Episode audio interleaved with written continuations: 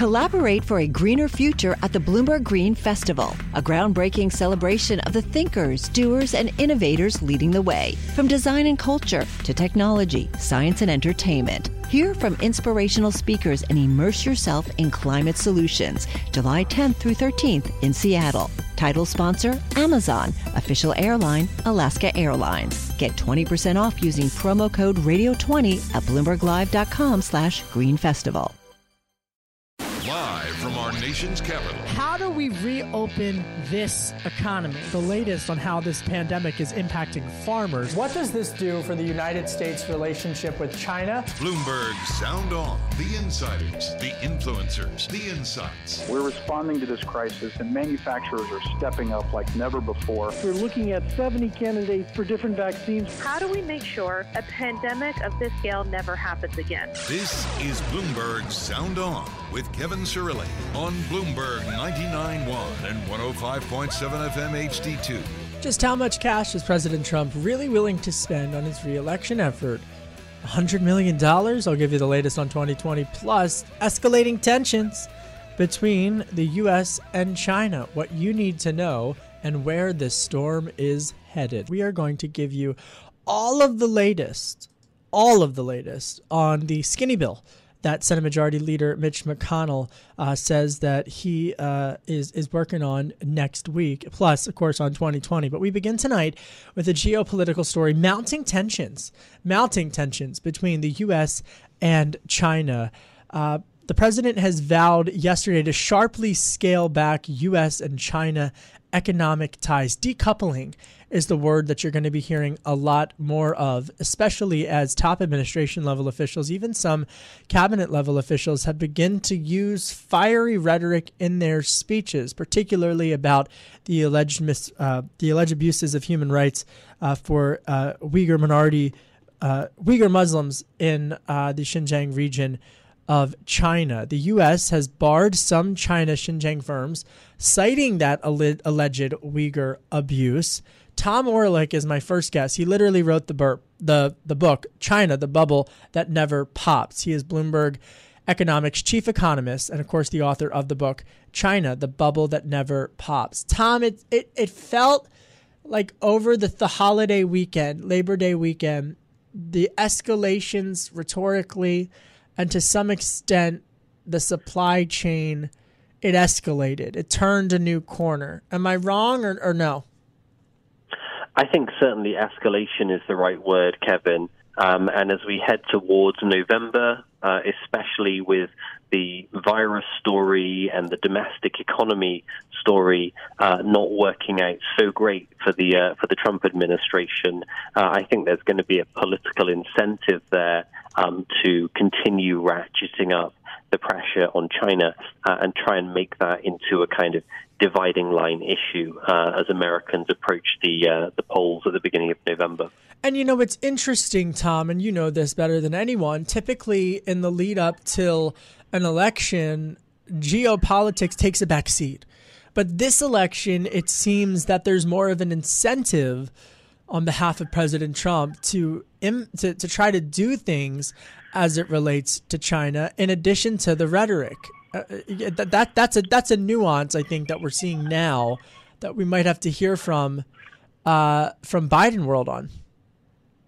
Yeah, I think that's an important differentiator, Kevin. Uh, and I, I wouldn't be surprised if it's something which the Trump campaign talks about, right? So it's not uncommon for uh, presidential campaigns to talk tough about China. Uh, Clinton, Bush Jr., Obama, Romney, they all talk tough about, about China. But once they get into office, um, the policy becomes much more nuanced, much more balanced. There's a concern to protect the interests of, of U.S. companies in China, for example. Um, the Trump administration has clearly been different. They've imposed tariffs on um, billions of dollars worth of goods. They've imposed sanctions on tech companies. Uh, as you've reported, Kevin, um, they've now imposed uh, sanctions on some companies operating out of Xinjiang, uh, up in the northwest of China. Um, so there's really a clear differentiation between the Trump administration and past administrations on China policy. Uh, of course, Biden was part of past administrations. Um, so I my expectation is the the Trump team are going to try and draw a kind of a bright line between the two sides on the China issue. David Tafuri is going to join us in the next hour, and we'll, and we'll continue this conversation. But as you just mentioned, uh, over the weekend, in, talking with administration sources, uh, the Department of, of Homeland Security has now gotten into this U.S. China escalation, and they're using a tool that was previously little used, but now they're going to be using it quite frequently. It's called withholding release orders, WROs, in the wonk world, as it's called, withholding release orders, and they are essentially blocking or banning the imports from three companies in Xinjiang region of China over Beijing's alleged repression of the Uyghur Muslim minority group, and they're planning to add curbs on six more firms. Now, cotton is a massive, massive export for Xinjiang, and 80% of China's exports of cotton come from the Xinjiang region, and 30% of America's imports of, of clothing come from China. This, according uh, to various think tanks here in, in town. So they're going after textiles. They're targeting hair extensions. They're actually considering targeting a chip maker in this uh, region that is the chip for a lot of the inexpensive laptops that schools are using. And if you've been following the reports of the backlog of laptops uh, and tomatoes, so it's it's it's sprinkled. Is this just a foreshadowing, Tom Orlik, of what potentially could come should they say start to target chips. I don't know in uh, in other parts of the supply chain. Maybe they're headquartered in Taiwan, but they've got some uh, plants uh, in the mainland. So you can do this broad, or you can do this narrow. Uh, Kevin, um, think about the the ban on WeChat that we had a few weeks ago. Now there was a broad way of doing that to say, all right, US companies, you can't use WeChat anymore. And that would have ended up being a disaster for everyone from Apple to McDonald's to Starbucks who do business in China, where WeChat is kind of almost just like cash in terms of its ubiquity. Um, or there's a narrow way of doing this and say, yeah, we're not actually going to take aim at the big things which matter for the bottom line for U.S. corporations.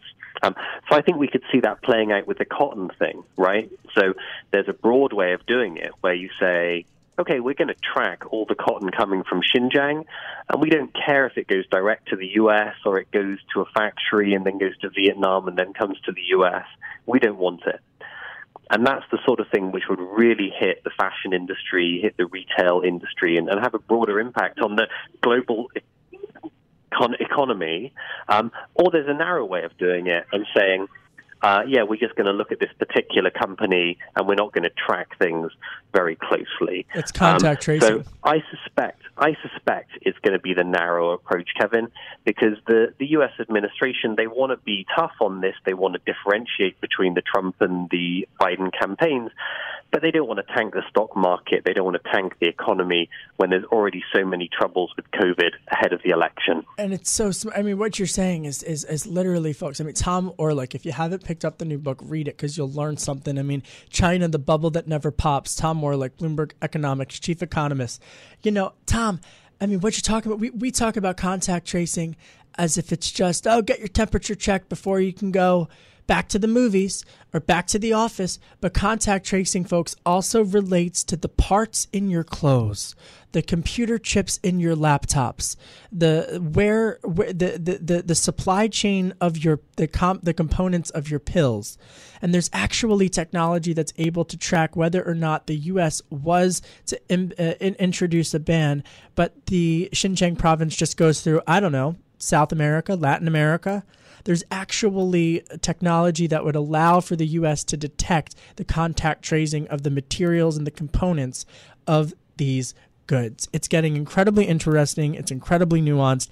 And that's why I'm so incredibly grateful to kick off today's show with Tom Orlik, Bloomberg Economics chief economist. And um, and of course, the author of China, the Bubble That Never Pops. Coming up, we're pivoting to the markets. Trevor Hanger, strategic advisor with Forbes Tate Partners in Washington, D.C., will join us about what's going on on Wall Street. Download the Bloomberg Sound On podcast on Apple iTunes at Bloomberg.com or by downloading the Bloomberg Business app. You can also find me on radio.com, iHeartRadio, and Spotify. For all of our latest coverage on COVID 19, head over to Bloomberg.com slash coronavirus. Much more coming up next. I'm Kevin Cirilli. It's Tuesday. It's a shortened work week. It's a beautiful day in the nation's capital. A lot to be grateful for. You're listening to Bloomberg 99.1.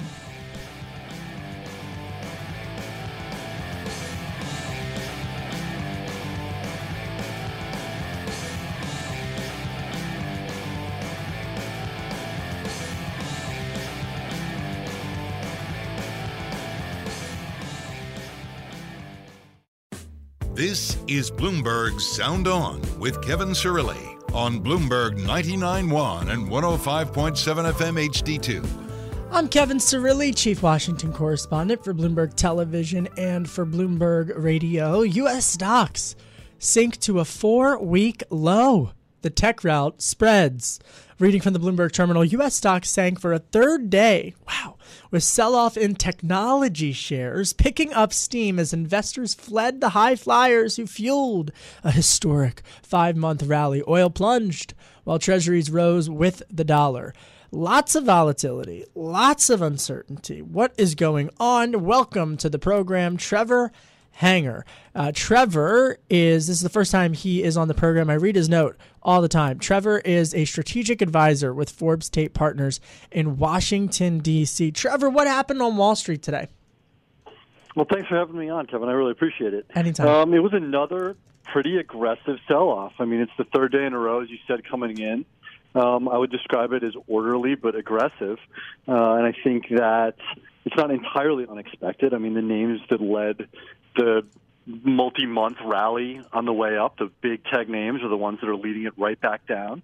Uh, I think you got a lot of investors out there who are looking for reasons to sell and take some profits uh, in those bigger names, and you know they're getting it. They're um, they're seeing some some opportunities to get out now. Um, they're not getting great news um, out of DC. They're not getting great news out of Europe. They're not getting great news out of um, the U.S. relationship with China. Um, and you know they got some some good to, to better than average economic data in, in August, but I think uh, folks are, are looking to take a take a break and taking their foot off the gas, and that's what that's what you're seeing. It's a it's a pretty normal occurrence. I just think it's happening like a lot of things in the market a lot faster and with a lot more volatility um, than you normally see. So, um, uh, my colleague Jonathan Ferro on uh, Bloomberg Surveillance uh, interviewed Larry Kudlow the other the other day and asked him whether or not this was just volatility or if it's a correction. I'm looking at some of this uh, on the Bloomberg terminal. Tesla suffering the worst rout in its history and is now down 34% in September. Apple's 6.9% plunge wiped out almost $140 billion in market value on Tuesday, while its three day slide swelled to 14%, which is the most since October 2008. So, what, what do you attribute app, the, the, the um, movement from Tesla and Apple? What do you attribute that to? So yeah, I mean, technically, you know, a correction is a 10% down move. A, a bear move is 20%, and so you get a one-day bear move in Tesla today. And that's a huge sell-off. Uh, it's it's worth remembering. I mean, these are the companies that have really led this rally higher. They've driven Nasdaq, you know, up. Um, they were, you know, Nasdaq was up 40 percent on the year until this sell-off started. Um, they dragged the S&P positive on the year, which you know maybe it has no right to be when you think about everything that, that the U.S. economy has gone through over the last six months. Uh, and so, you know, it's always a natural occurrence, I think, when um, these stocks lead the way higher. And you know, Tesla, even after a 20% down day today, is probably still up over 300% for the year, probably. Um, you know, Apple still having a huge year, even if they're giving up um, a lot of that over the last couple of days. And so, uh, realistically, I, you know, I think you've got a lot of um, a lot of reason to to take some profit in, in those names. Um, because you know maybe they were ahead of themselves, maybe they were um, you know pushed higher for you know for different reasons than normal. Maybe it's a bigger retail push um, out of those Robinhood names. Maybe it's this story about uh, about SoftBank and about um, you know the huge Nasdaq uh, call call bets that they were making. There are reasons why the market you know got a little bit ahead of itself, or you know fairly aggressively ahead of itself, and um, and the names that take it higher the names that bring it back down. You know, it is it is fascinating. I was having a conversation with a source earlier today just about what precisely uh, Wall Street, Main Street are really looking off of. Uh, it felt a couple of weeks ago that every every development was hanging on news of a vaccine and the implementation of a vaccine. Are they going to have enough syringes? Are they going to have enough glass capsules? Are they going to have enough freezers? You know, now there's a freezer shortage apparently um, to to to keep the the medicine in, and then now it's the volatility pertaining to November third and the election and U.S. Postal Service, and of course China. What do you think, Trevor Hanger? What do you think of Forbes Tate is really the one issue that markets are having to decipher right now, and and business owners are having to decipher right now because there just seems to be a lot of uncertainty. Fiscal stimulus being one. I didn't even mention that. Sure. So I think you know there's a difference there. I think meaningfully between investors and business owners in that That's respect. true. I think yeah. you know for for investors, I think one of the major questions now is what continues to drive markets higher from here. There's been a fair amount of money that has stayed on the sidelines that has missed this rally, uh, and so for you know. Just like there are groups of people who are looking for excuses to sell and got them over the last three or four days, you know, there's still you know investors out there who are looking for reasons to buy, and a 10% or 11% correction in the Nasdaq could be that you know th- that excuse. And so, you know, I think if you're an investor, you're really looking for um, you know a solid foundation for why you think um, you know valuations make sense where they are uh, after this big run up in in August, um, and and whether you think that there is enough uh, of an undercurrent in the market to keep that going. Now, obviously, you know the Fed and, and all the actions that Chairman Powell has taken uh, has taken over the, the last six months. That's put a huge updraft into this market as well, and you have to believe that that, that input. You know that that Fed put, as they call it, isn't going anywhere anytime soon. Um, if you're a business owner, I think you have a much different conversation to have because, you know, large swaths of the U.S. economy seem to be really struggling still. You're looking at unemployment, even you know after a really strong unemployment report last Friday, you're still looking at eight and a half percent unemployment. You're still looking at a million new people every week filing initial jobless claims. You're still looking at 29 million Americans.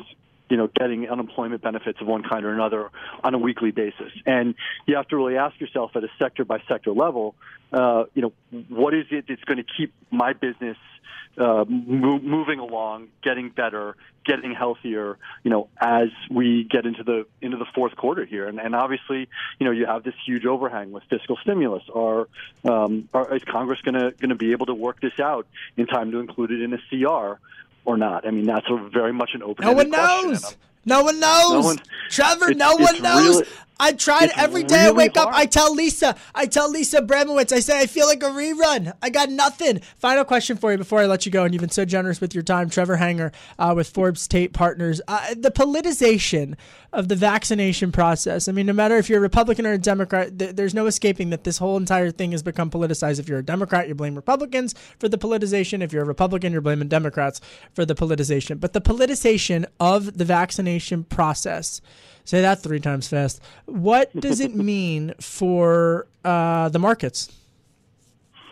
So, yeah, I think it's an important question. I think the statement put out today by leading drug manufacturers is something that'll put some, you know, investors at ease, right? To make sure that that there is no, uh, you know, there is no nefarious or, or um, you know, or, or untoward decision making going on around what gets approved and when. Uh, you know, from an investor standpoint, I think it's important for um, for investors to see that there continues to be progress being made. Uh, you know, just because you get a vaccine impro- approved on November 1, I mean, that obviously has massive electoral implications potentially, um, but that doesn't get the vaccine, you know, into, uh, you know, circulation on, Yeah. on November 1, right? and that Uh, and so I that's think- really going to be the the huge thing. I have to I have to jump. But Trevor, uh, thanks so much. Would you come back on the show? You're gonna you're gonna come back on? I'd love to. All right, anytime. Anytime. Yeah, thank you so much. That's Trevor Hanger. He is, of course, with Forbes Tate Partners. He is uh, a strategic advisor there uh, in Washington D.C., and he has a, a, a daily note uh, that that chronicles all things Uh, so, yeah, Trevor Hanger, he'll be back on. Coming up, we go back to geopolitics. It's an all star panel. David Tafuri joins us, the former Obama campaign foreign policy advisor. What's going on with Kosovo? And Adam Goodman, Republican media strategist, the Republican media strategist, dare I say. Uh, that's what's next on Bloomberg 99.1.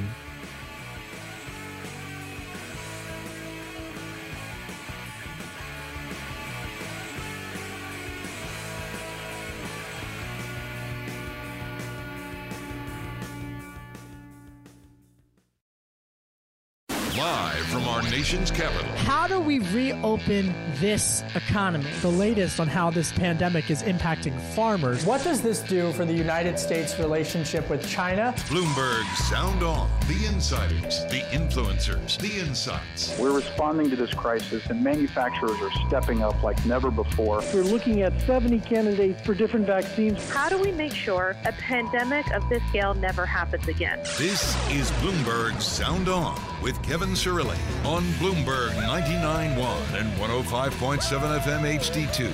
President Trump gets tough on China again, an escalation in his rhetoric. What does it mean for the policy? What does it mean for the economy? Plus, fiscal stimulus. Will there be fiscal stimulus? Uh, Leader McConnell says they're going to vote on a skinny bill as early as next week. What does Speaker Pelosi have to say about that? She spoke exclusively to our David Westin. And 2020, Biden goes green, or does he?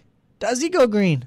He's going to release an energy plan tomorrow. I'll give you a preview. David Westin spoke to Speaker Pelosi about the stimulus. Leader McConnell saying there's going to be a skinny deal, a skinny deal coming up as early as next week. They're going to vote on it. Ah, it'll be interesting. I'm going to talk about the stimulus coming up, but we begin tonight with the big story, the big geopolitical story, and that is President Trump escalating his rhetoric and his policy on China. Yesterday, on a holiday, the president, speaking at the White House, offered some tough talk about what he's calling potentially, quote, decoupling of the world's two largest economies. Take a listen to President Trump at the White House yesterday. Here he is.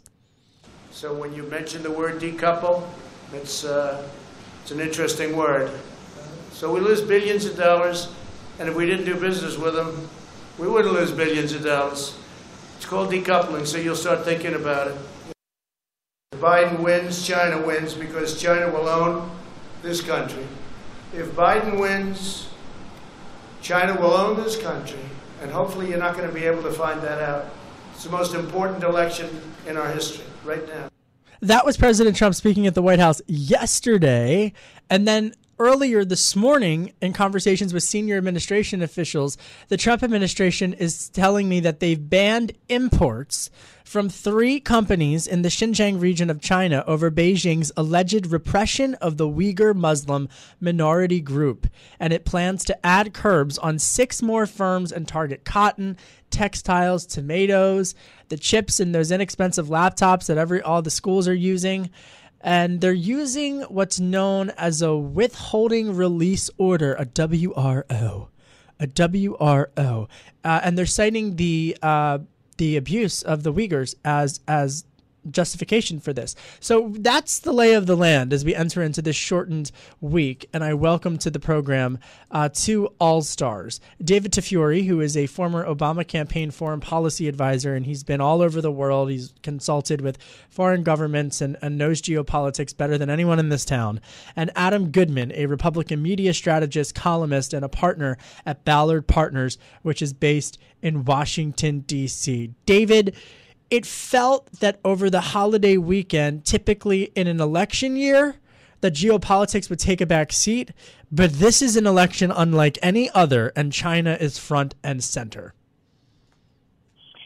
I agree. You wrote a great article about this and what President Trump has done. It's very interesting because President Trump's views on the economic dispute with China have now coincided with generally America's views on the human rights violations by China, in particular the detention of Uyghurs in China.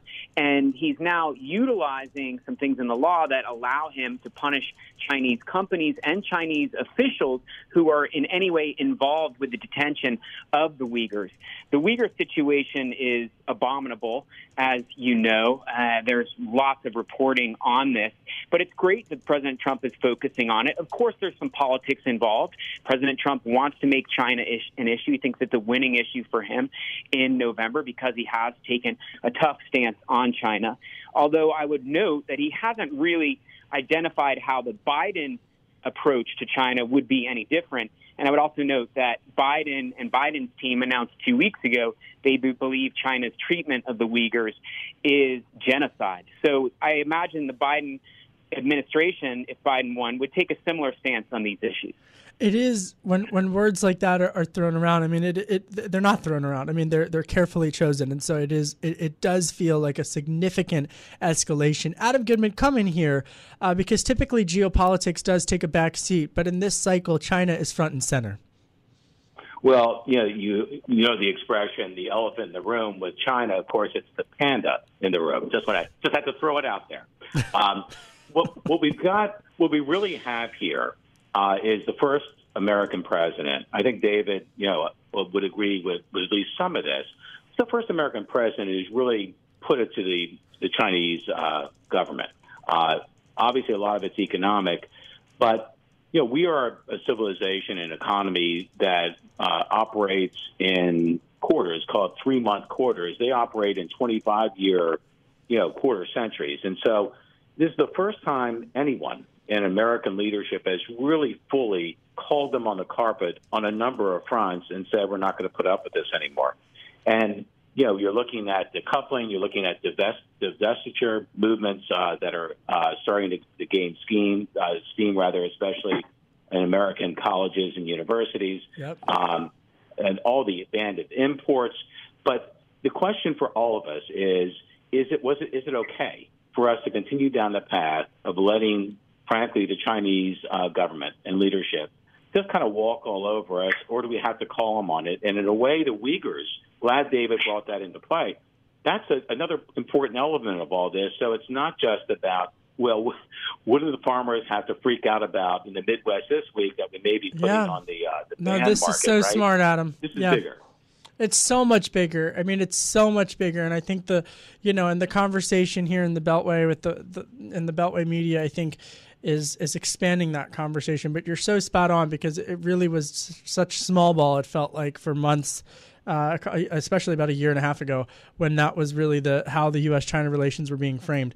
But uh, you know, uh, David Adam makes a, a, a, fascinating point in the sense of uh, that the actions that the administration took today with the withholding release orders, WROs, through the Department of Homeland Security, Ken Cuccinelli's shop over there. Uh, you know, it it it essentially is going to touch everything from Hollywood hair products to the the chips in students' uh, inexpensive laptops, which is already a shortage on, and I, I note the shortage, and then textiles and, and, and designer duds, you know, the top name brands that get 80% of China's exports come from the Xinjiang region, and, and 30% of U.S. imports uh, come for, uh, for clothing come from China. So, how do you, in a global economy, David Tafuri, with all of your world travels and all of your geopolitical knowledge, how do you make sure that if the U.S. tries to tries to, you know, implement this, they just don't go to the Communist Party just doesn't go to another back channel, say, I don't know, through South America or Latin America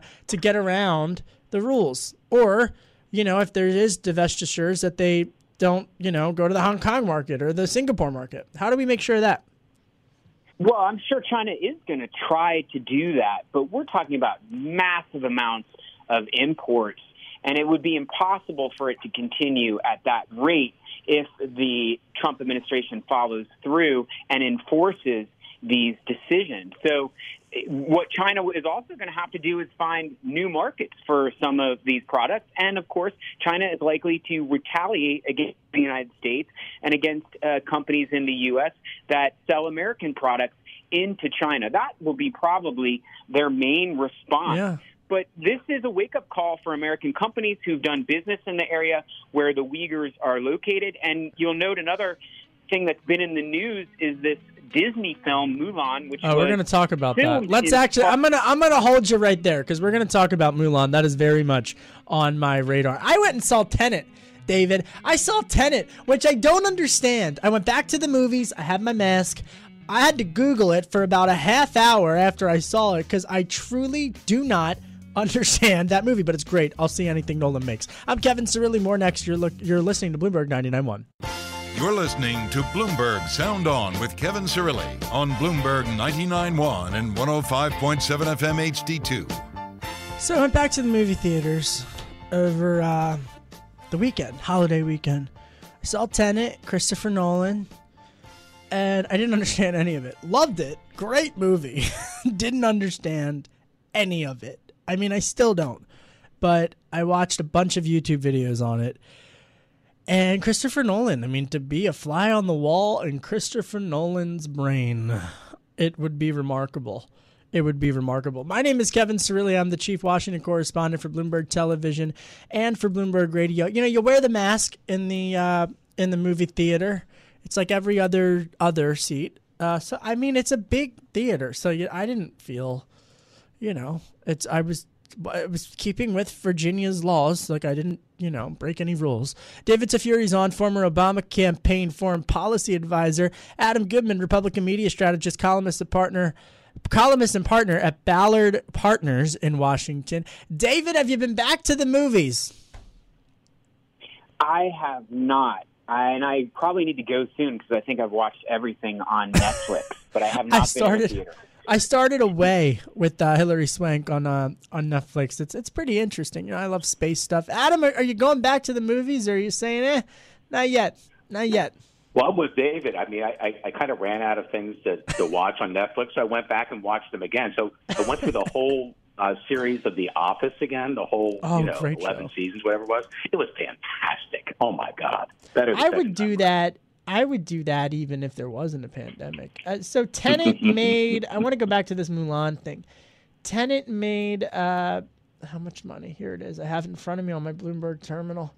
Uh, it's it's grossed over a hundred more than 125 million dollars in international markets, including 30 million in uh, in China, uh, and it cost a reported 200 mil. So it grossed 20 million here in America, which is not that good. So a lot of folks are uh, a little bit uneasy. But Mulan is is thrust into controversy. Tell us why Mulan, Disney Plus's Mulan, is, is thrust into controversy. David Tafuri.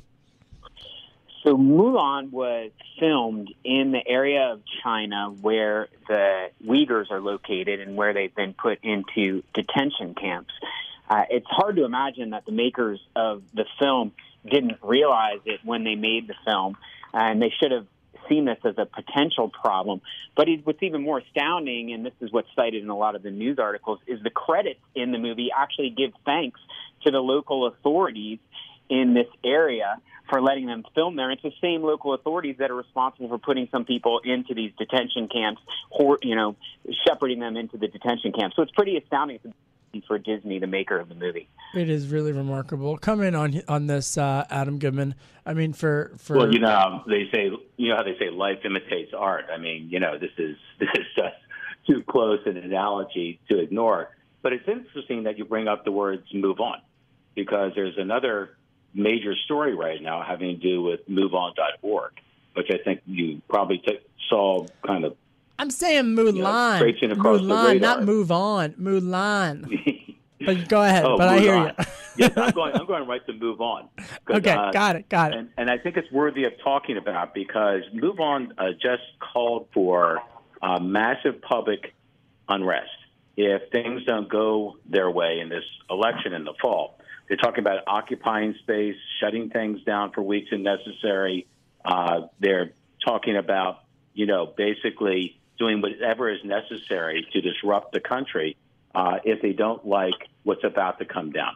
So that may not be the Mulan you're talking about uh, in the movies, but this is a real life horror film. I think that we may be uh, wit- bearing witness to not long from today.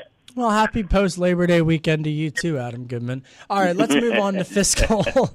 let's move on to fiscal stimulus because there appears to be somewhat of a breakthrough, maybe, uh, in what Leader McConnell is having to say about the uh, the fiscal stimulus. And they unveiled today their slimmed down coronavirus uh, fiscal stimulus bill, uh, and here's what Speaker of the House Nancy Pelosi, here's Speaker Pelosi, what she told my colleague David Westin. Here it is. What they have is so meager uh, that it insults the intelligence of the American people, does not solve the problem, and it is not. Again, we know that we have to compromise. We know we have to negotiate in order to reach an agreement. We all want an agreement. Make no mistake about that. But get serious, get real, Mitch McConnell. So she's saying get serious, get real. Uh, Uh, Adam Goodman, I mean, the Republican bill features some aspects of the trillion dollar proposal that they put forth a month ago, and it's expected though to cost between 500 billion and 700 billion dollars. Is that is that the, the most that, that Leader McConnell can get to without having to give up and have some Republicans break from the ranks? I mean, that's still a lot of money. Isn't it amazing that when you say 500 to 700 billion dollars, it sounds small. If you don't talk in trillions, it doesn't really count. Um, mm-hmm. You know, we just like all of us, we've kind of taken on COVID nineteen on the fly. We never didn't have a textbook on this. We didn't kind of know exactly the the best steps to take. We just knew the steps we felt we had to take when we had to take them. This is not a small bill. Uh, McConnell's talking about. I know that Speaker Pelosi is complaining about it, but you know, you're talking about you know 300 billion in uh, federal aid. You're talking about 300 more a week in unemployment benefits and PPE. And this isn't the end of the line. This is just the next installment as we start to figure out how to fully reactivate an economy that was operating on all cylinders not all, that long ago. So I think this is a story to be continued. Uh, and I don't think, in terms of the election, uh, this is going to be a, as important an ingredient in voters' minds as other things that have now hit the front burner.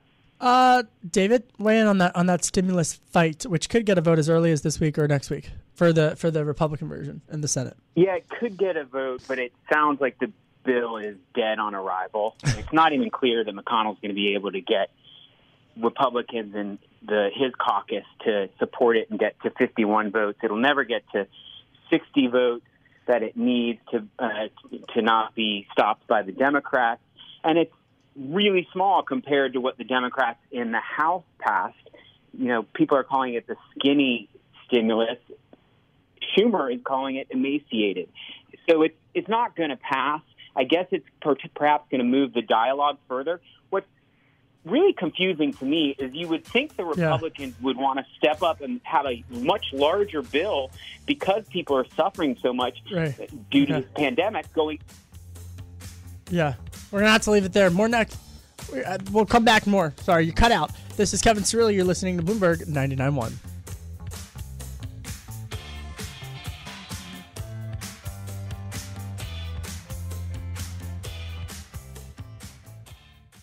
Success is more than the final destination. It's a path you take one step at a time. It's discipline, it's teamwork, and it's the drive and passion inside of us that comes before all recognition. It's what Stifel's been doing for over 130 years. Quietly, yet strategically, Stifel's become one of the fastest growing wealth management and investment banking firms in the country. Our financial advisors go beyond traditional wealth management to provide clients with direct access to one of the industry's largest equity research franchises and a leading middle market investment bank because success is the drive it takes to keep climbing, the passion to keep investing, the best of each of us made better by the best in all of us. And that is where success meets success. Start your journey at stifel.com. That's S T I F E L.com. Stifel Nicolaus and Company Incorporated, member SIPC and NYSE. You're listening to Bloomberg Sound On with Kevin Cirilli on Bloomberg 99.1 and 105.7 FM HD2. They're worried if there's going to be a shortage on freezers because they're prepping for hundreds of millions of vaccines in the marketplace, uh, hopefully by the first quarter of next year. But you need to where do you put a vaccine? You put a vaccine in a freezer.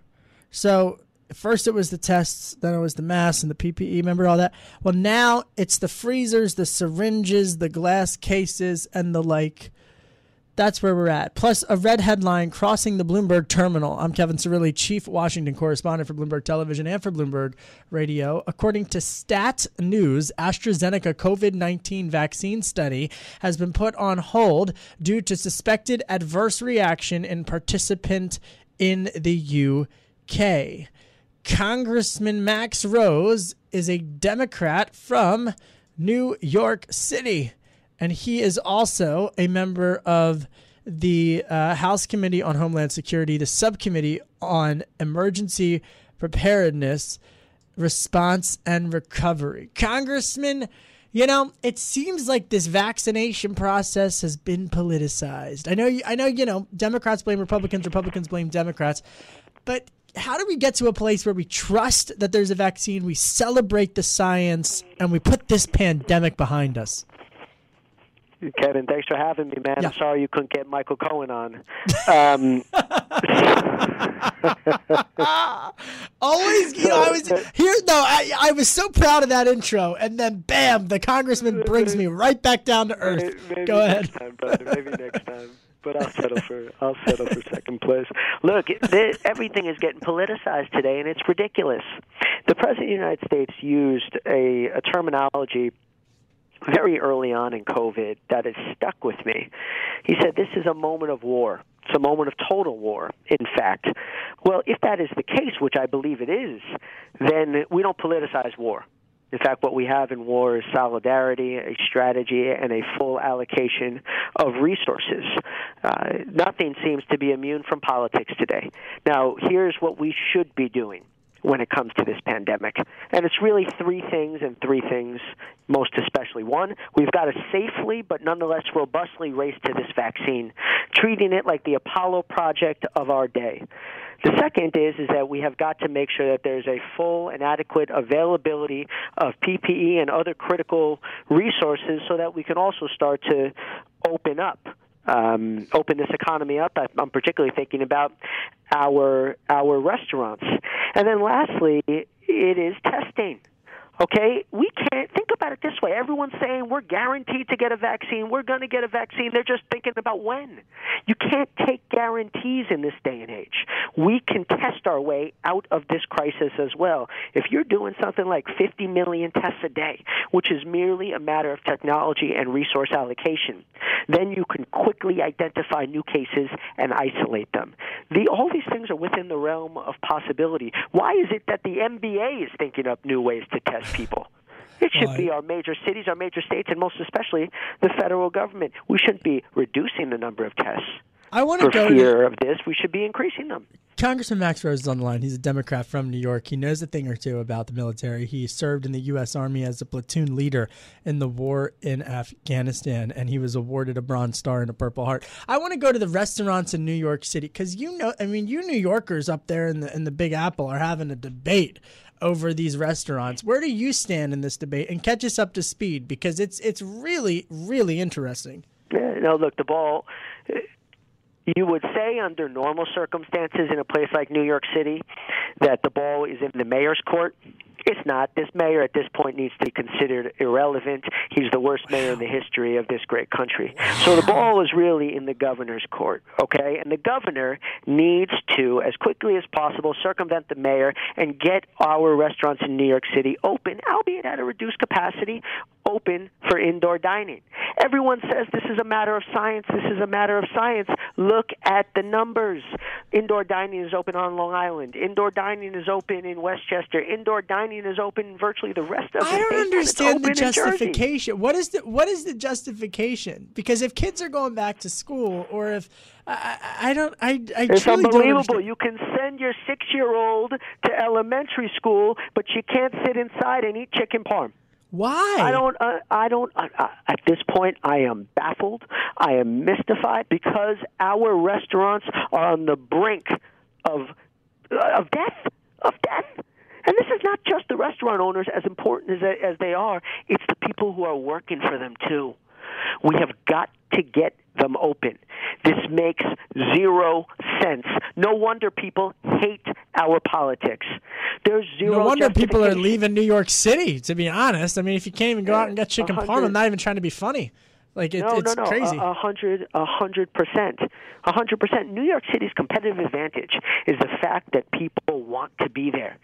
You know, and that's what attracts businesses. That that's what attracts tourism. It's that dynamism, and we're we are killing it.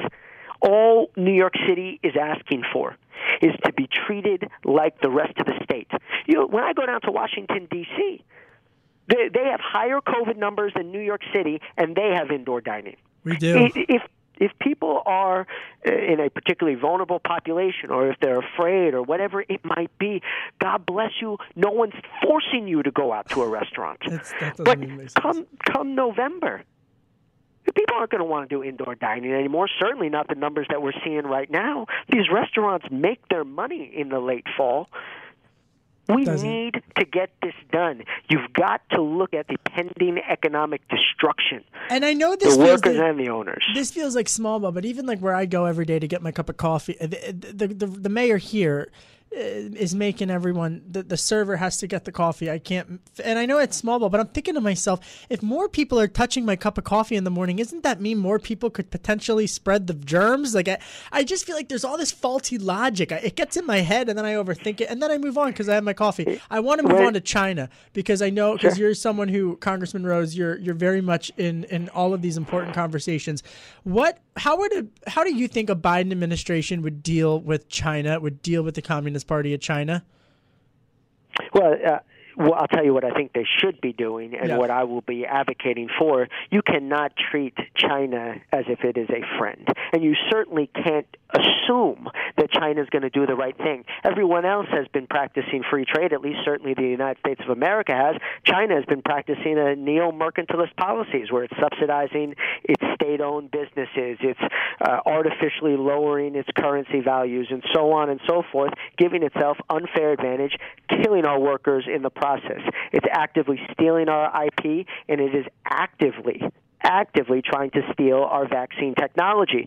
But in order to treat, realistically, to treat China as if it is not a friend, not necessarily an enemy, but not a friend, you have to build alliances.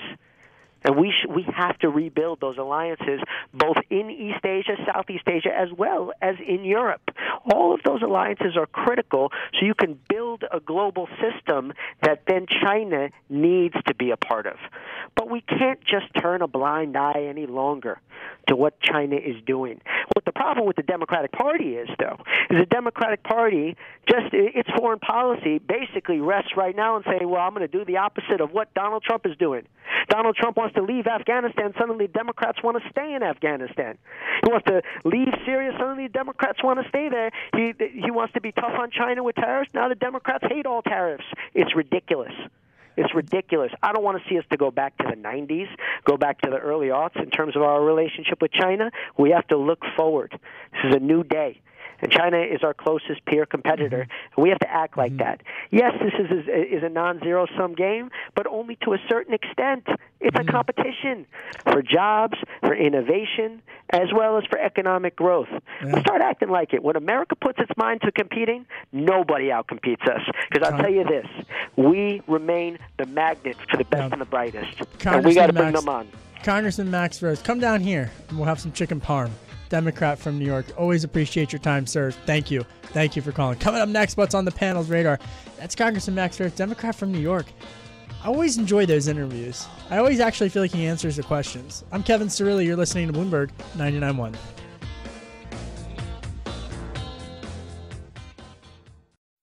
You're listening to Bloomberg Sound On with Kevin Cirilli on Bloomberg 99.1 and 105.7 FM HD2. My name is Kevin Cirilli. I am the chief Washington correspondent for Bloomberg Television and Bloomberg Radio. Lots to get through on the 2020 front. Joe Biden. Joe Biden is going to release or announce an energy proposal sometime uh, tomorrow. We'll bring you that. He's got to got to navigate this this centrist tension with the Democratic Socialist tension. Fracking a big issue in Pennsylvania, so that's very much what we're going to be talking about likely tomorrow. But who knows with these breaking news stories? Astra, AstraZeneca shares falling on that report that I told you about earlier in the hour. Of the vaccine trial setback. Reading from the terminal, AstraZeneca U.S. traded shares declined sharply Tuesday following a report that a study of the British drug maker's COVID 19 vaccine had been put on hold. In late trading in New York, shares of AstraZeneca fell as much as 8.3% after STAT reported that the company had paused its coronavirus vaccine trial due to a suspected adverse reaction in a trial participant in the UK. There's like 130 plus vaccines that are uh, in being researched worldwide. Nine are in development. I guess eight now if AstraZeneca is put on hold. All right, so that's what's up to speed in this half hour. Now it's time for my favorite part of the show. What is on the panel's radar? David Tafuri, former Obama campaign foreign policy advisor, Adam Goodman, Republican media strategist, columnist, and partner at Ballard Partners in Washington, D.C. All right, Adam, you know, what's on Adam Goodman's radar? The wonderful word debates. Yeah, same. I can't wait to get to the debates. And so we're we're obviously we're 21 days out today from the first debate at Case Western Reserve between Joe Biden and the president. Uh, the first major debate, as you know, uh, Kevin, in 2016 in the fall generated 81 million viewers.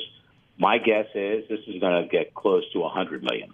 Really? So if you have a, about 100 million viewers uh, tuning into this debate, there are two things, in my opinion, and David might have a totally different opinion on this, that are keeping Joe Biden up at night. One is that there might be more Kenosha's out there that would continue to put uh, security on the front burner as a major, maybe wedge issue in this campaign.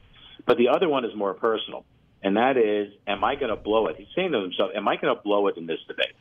Uh, he has you could say that Joe Biden has a lot of strengths.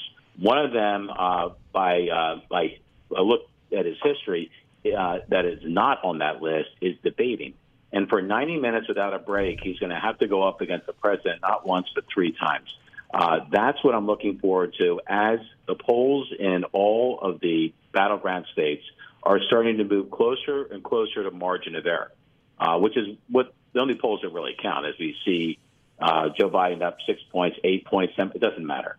He's only uh, he's margin of error in uh, Ohio, Wisconsin, North Carolina, Florida, Michigan, uh, and that keeps him up at night when he thinks about the debates. And maybe those are the moments. As much as, and I've been in this game a long time, as much as you plan for them, as much as you coach the principal for them, there is that wonderful thing called live, which you can't Yeah. completely control. And I think that's the thing that is most bedeviling Joe Biden uh, today, tonight, tomorrow, and up until the first debate on the se- on the 27th of September. It, uh, it, it, it the debates are going to be absolutely fascinating. Chris Wallace, Fox News, has the first one, so it will be remarkable uh, just to see what happens and the politicking and the posturing that goes on. I mean, you know, I, I'm such a nerd. I hope they talk to some policy. That's a great one. I mean, the debates are going to be so crucial. And there's a poll out of Florida today that has it uh, a dead heat, neck and neck. I think it's like one or two percentage points spread. I mean, it's it's totally. Uh, totally locked in Florida. So the all important state, the swing state of Florida. All right. So David Tafuri, what is on your radar? Well, first of all, I'd say I agree. I think the debates are going to be fascinating. I can't wait till they happen. I think Biden is probably less nervous than Adam thinks about the debates because he's experienced. Doesn't mean there aren't you know some pitfalls for him, but Trump should be nervous too. He's down, so a lot more rides on the debates for President Trump. The thing that's on my mind is what came out last week, sticking with foreign policy. President Trump announced this treaty or warming of relations between Serbia and Kosovo. It's a good thing that the Trump administration focused on this. You remember that they fought a war. There was a genocide by Serbia against Kosovars. We had to get involved there. So it's a positive that there is a warming of relations. But if you look behind the announcement, which created a lot of potentially positive publicity for President Trump, there's really not much there. the two sides didn't even sign a unified statement. And the things that they agreed to do were things that they'd already previously agreed to do. So you have to wonder was this another publicity stunt by President Trump to try and show something in terms of foreign policy accomplishments as we get closer to November? Well, do you think that they're even going to enforce it if Biden wins? I mean, is there any is there any incentive for either side, and not just that deal, but also the Israel one as well with UAE?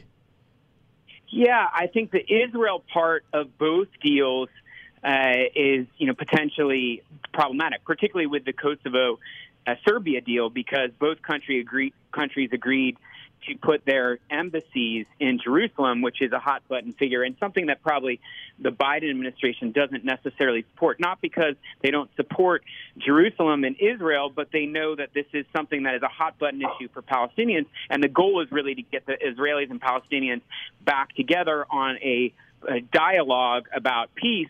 And that can only happen if there's compromise by both sides. So we'll see. Yeah, well, we'll. See. I mean, that that's a good. Uh, that's a good, you know, we're going to have to wait and see. Uh, here's what's on my radar, and I don't think it's gotten nearly, uh, in any other pre pandemic world, this would have been the big story of the summer. The fires in California. Um, it is really, really, really crazy. And I'm reading from the AP. Helicopters flew through dense smoke Tuesday to rescue scores more people from wildfires as wind fanned flames kept chewing through a bone dry California after scorching Labor Day weekend that saw a dramatic airlift of more than 200. More than 200 people in California were helicoptered out, folks. Think about that. Rescue chop- chopters then pulled another 164 people from the Sierra National Forest through the morning and were working to rescue 17 others. This, according to Democratic Governor Gavin Newsom, who had the, the, the, the pilots had to wear night vision goggles to find a place to land because of all the smokes.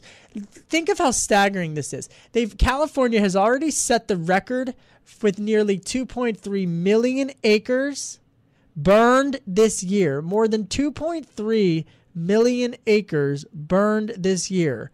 And the worst part of the wildfire season is just beginning.